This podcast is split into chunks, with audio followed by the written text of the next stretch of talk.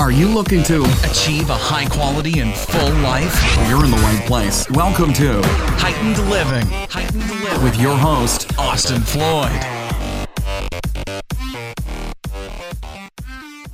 I'm titling this podcast The Problem with Our Modern Education System Part 1 because I'm sure I'm going to go into this a lot. Um, for anyone who knows me personally, they know that I often talk about just how flawed our school system is. And uh, just for a bit of context, let me go through my story um, before. I mean, started out in school, I was always good. Um, I have a semi photographic memory, so learning information was pretty easy. And the fact that most schooling is tested on basic rote memorization paired with standardized tests, which just tests for your qualifications and how good you could be a factory worker, uh, it was pretty easy. Um, coasted through, started to really understand and start questioning things that didn't align with what I wanted to learn or why I wanted to learn it throughout middle school, high school, and then leading into college, there was this one moment, and uh, me and one of my friends, Bailey, we were standing in the backyard of our fraternity house,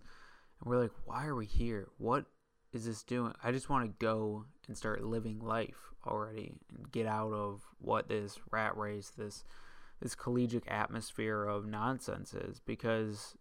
Um, the more that you go through higher education, the more that you see it's not set up for a lot of people, and it's not set up for a lot of people purposely.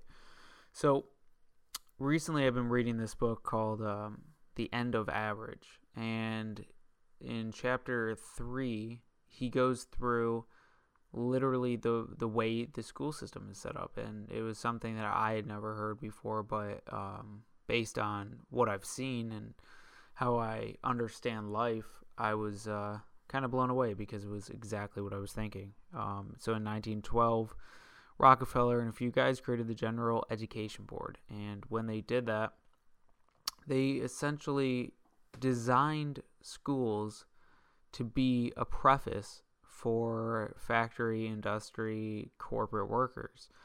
They did that by making the bells in schools um, very similar to the bells in factories, so that when you were in school, you were already being trained to understand and operate by the bell. They set up a hierarchical system in schools, uh, so there's an administrator and everything, just like a business. There's a board. There's all these different components to it, which which really mimic uh, the industry and what they were trying to do in 1912. Flash forward uh, about 12, 15 years to uh, one of Rockefeller's actually greatest friends, um, Napoleon Hill. In his book, uh, Outwitting the Devil, the devil actually gives almost all the reasons that school is bad. And it relates to your teachers uh, don't let you question, they're not letting you really think about what's going on. And school is designed for you to not think. Um, if we go back to the end of average, he he literally is going into the fact that school is set up so the A students stay the A students, the B students stay the B students, and you don't improve. And it doesn't matter if uh, you're a teacher listening or anything like that, because this is an institution level. This is country wide uh, in the United States. That's why we're 27th or 32nd. I hear differences all the time in schooling and education whereas other countries operate a lot better because they're not revolved around this uh, this mindset and this constant battle of we need to get these kids ready for the workforce. The workforce. You hear it all the time. You hear it on the news. Um, there's not enough jobs. Actually, there's there's more jobs hiring right now than there are unemployed people. But because we're humans, we're always picky and choosy. So uh, a lot of people don't want the jobs that are available to them. Um, and I think that is rightly so. I think so many people go to a job right out of college, right out of high school, one that they see they can make decent money at instead of investing in themselves and um, starting on the pursuit of self learning, self education, self betterment. And once you do that, you create and hone in these skills, which literally will allow you to make money anywhere you go, um, live anywhere you go. And I get in arguments all the time about this with people because they're like, Austin, you come from a middle class family in a good neighborhood. And I do, and I understand, and I'm privileged in that sense. But I also was someone who went through the education system, and I, I saw how flawed it was constantly because I wouldn't study and I'd always have A's. The reason I would always have A's, yes, a bit of photographic memory, so a bit. Um, I don't know if audiographics a thing, but if I hear something, I can remember it pretty damn well too.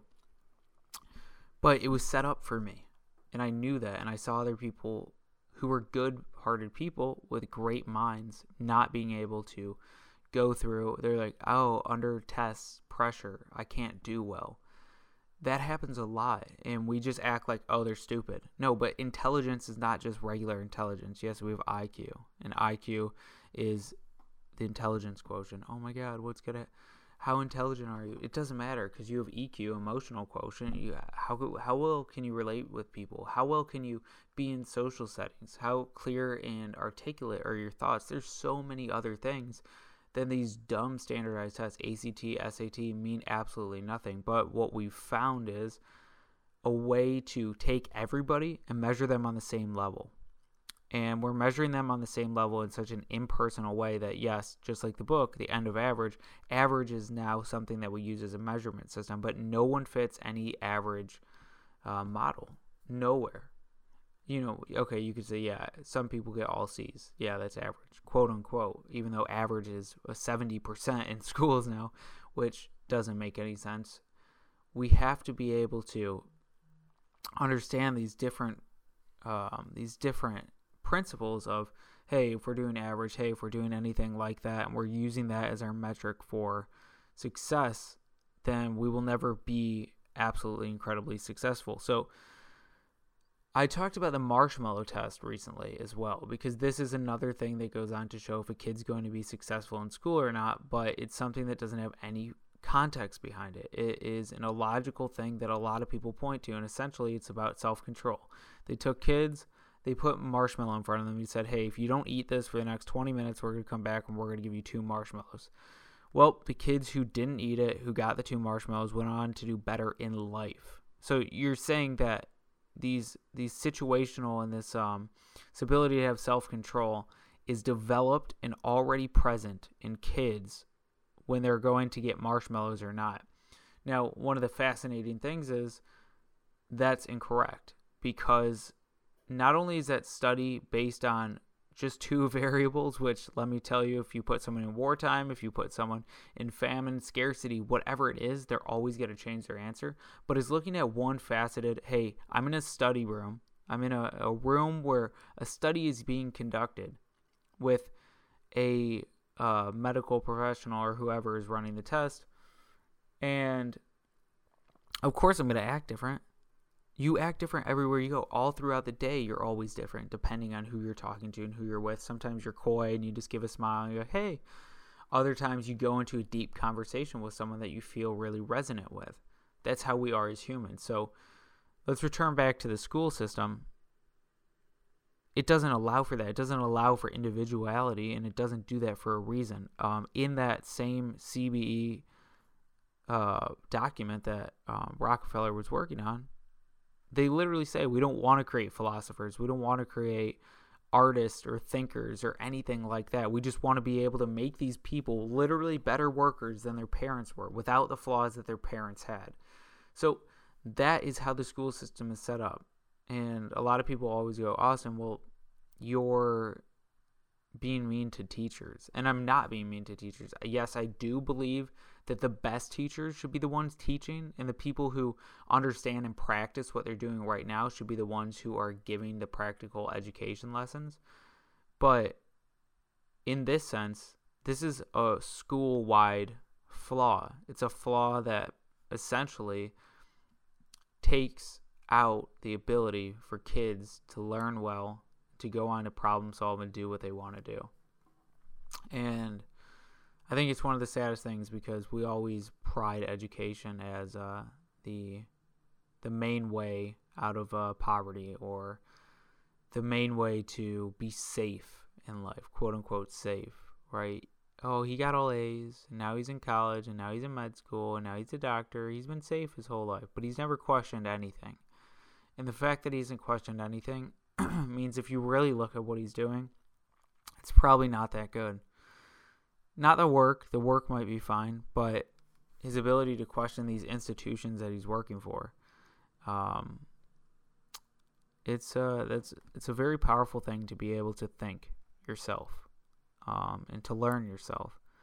And once you understand that learning can happen and does happen better outside of the classroom than inside of the classroom. Take for instance, anytime you get an IKEA piece of furniture, do you know anything about architecture, how um, how to build a building? No, but you'll learn really quickly how to put together that piece of IKEA furniture. It's just like the person who sells houses and builds houses knows about houses, their features, the benefits, good infrastructure, better than the person who's just a house flipper.